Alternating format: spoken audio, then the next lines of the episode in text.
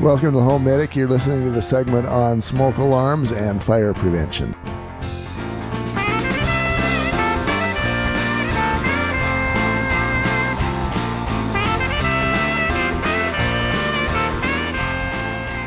Welcome to the Home Medic, where we help you keep your money in your wallet and your family out of the hospital.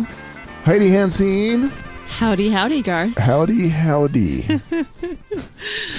oh, that's just wrong, Heidi. My latest thing is aloha. That, that well, always you know, applies. I didn't want to say good morning just in case somebody's listening to this at midnight. yeah.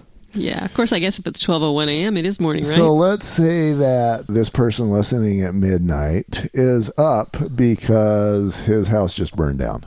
oh, poor guy. Yeah. Or woman. And he's, or she, yeah, that's a good point. She is now in a hotel room listening to this podcast because she's thinking, what should I have learned before my house burned down? Yeah, don't don't dwell too much on the past. Just listen with the thought in mind that when you move into your next home or your recovered home, You're going to listen to this podcast first. you're going to keep that home maintained in a way that will hopefully prevent any more disasters.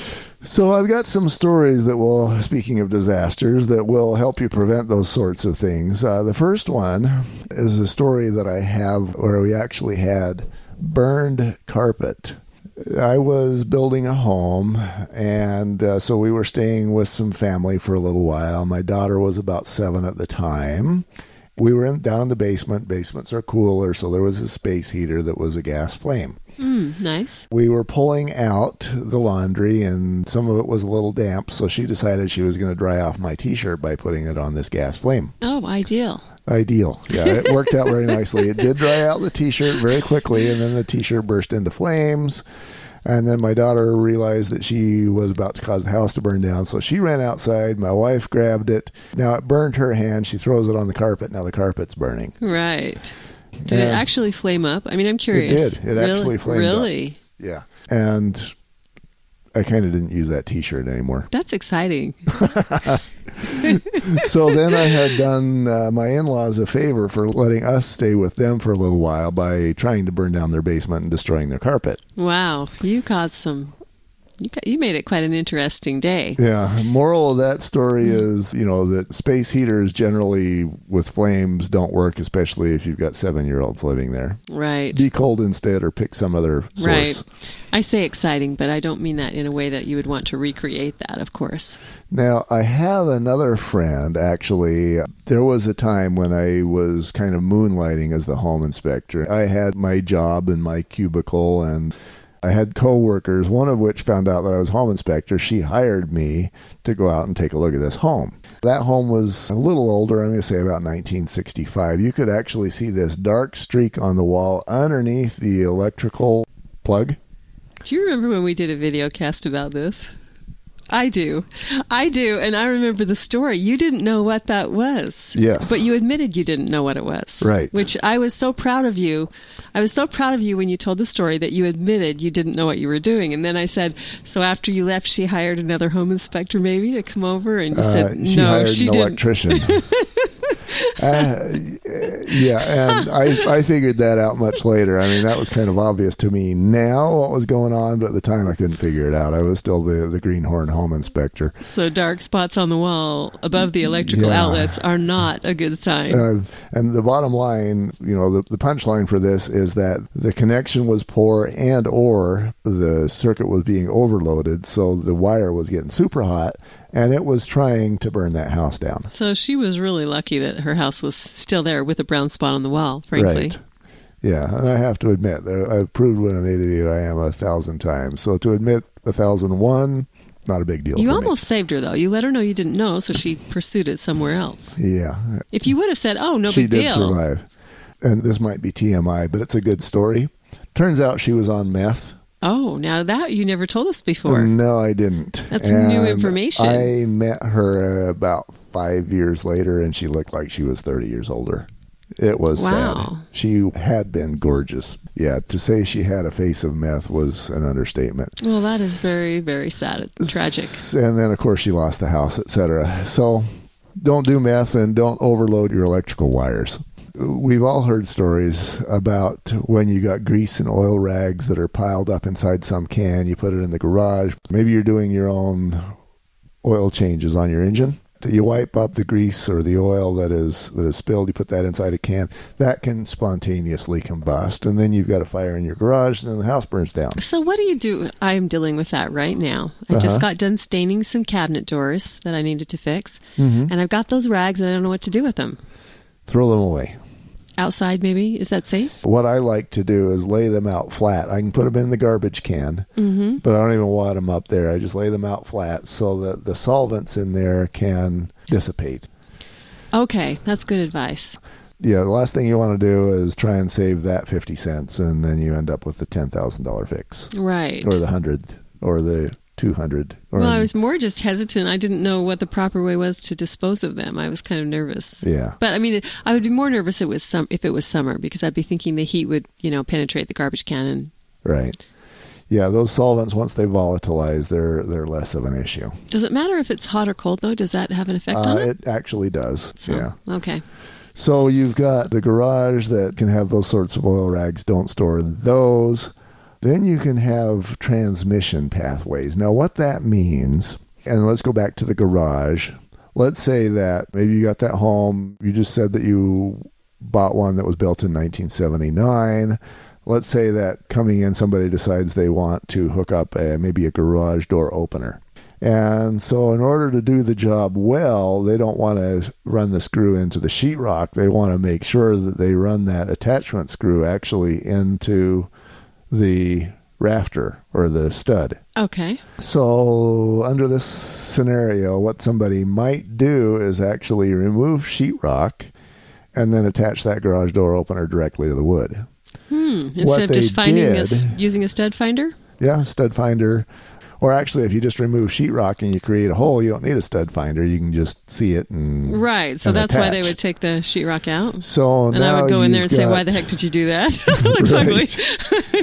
I'm teasing you guys. Yeah, now you've got this maybe a couple of square feet or even one square foot of sheetrock that's gone and a well attached garage door opener. But now you have a transmission pathway Mm. where a fire that starts in the garage can now move into the attic and then it moves from the attic into the rest of the house and the house burns down. So there's a legitimate reason why they shouldn't have cut that sheetrock out. They should have gotten a good stud finder and left the sheetrock alone.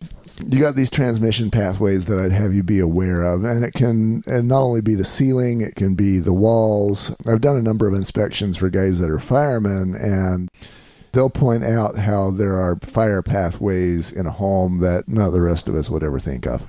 So be aware of that sort of thing. If you were a fire, you know, the question is can you move from point A to point B? Maybe it's from the garage to the attic. I actually saw one home that was up in the mountains where I'd done the whole inspection, and the last thing I did is I got up into the attic, and that whole, all of the rafters were charred. Wow. There had been a fire up there that they had not disclosed and that they had not repaired. Really? And it And you didn't burn the found house it. down, and I You found, found it. it. Yeah, I came down out of the attic and said, "Oh, by the way, there's been a fire up there." I didn't have the buyer there with me; I had the realtor, and he was less than pleased. He was pretty pissed off. So it wasn't his fault. It was the homeowners trying Yeah, to it was the homeowners just keep that under wraps a little bit. Yeah, and those sorts of things can happen because maybe knob and tube wiring, maybe loose connections, maybe you got a fireplace. Who knows what it is? But yeah, you want to have those firewalls, but especially in the garage, they require a special kind of sheetrock that is firewall certified. And if that stuff gets cut into, you've destroyed a lot of your protection.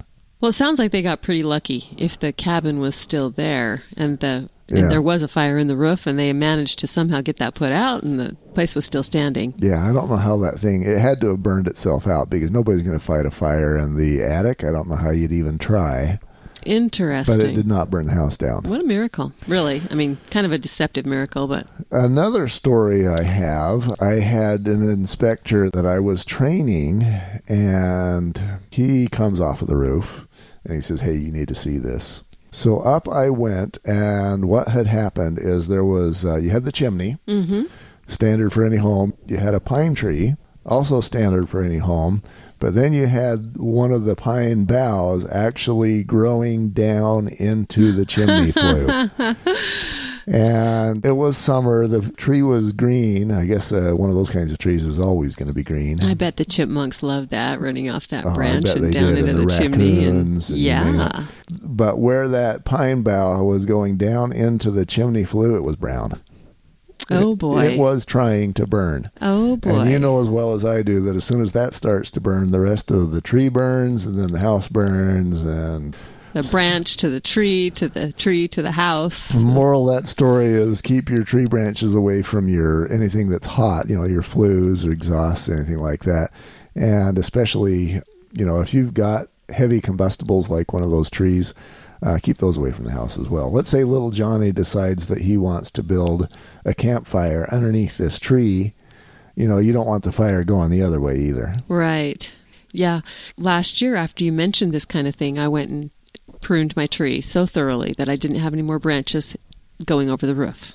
You do get a gold star. Gold star for Heidi. Yeah. I'm thinking, uh, what's cooler than a gold star? Is it a, is it a platinum star? Or Hey, well, yeah, a platinum star, you know, with a diamond on top maybe, or something. How know. about we just give you a mansion?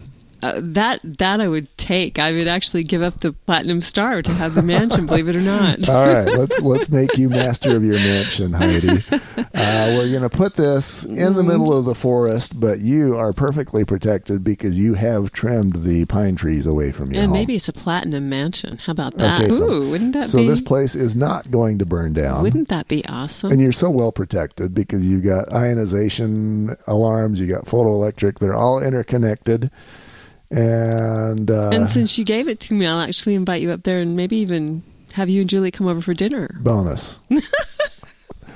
you, the listener, are now master of your own mansion. This way, you can keep it from turning into ashes on the ground. And if you want to turn it into platinum, Heidi knows how to do it. call me. And finally, be yourself. Everybody else is taken, and only Heidi gets a platinum mansion.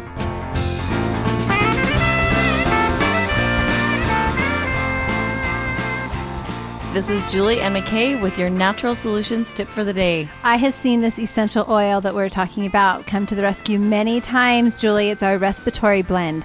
It helps in maintaining clear airways and breathing and also supports overall respiratory health. What else is it, Ju- Jules? I love it, and it's actually Garth's favorite oil. He actually puts it in his CPAP machine. Keeps us married.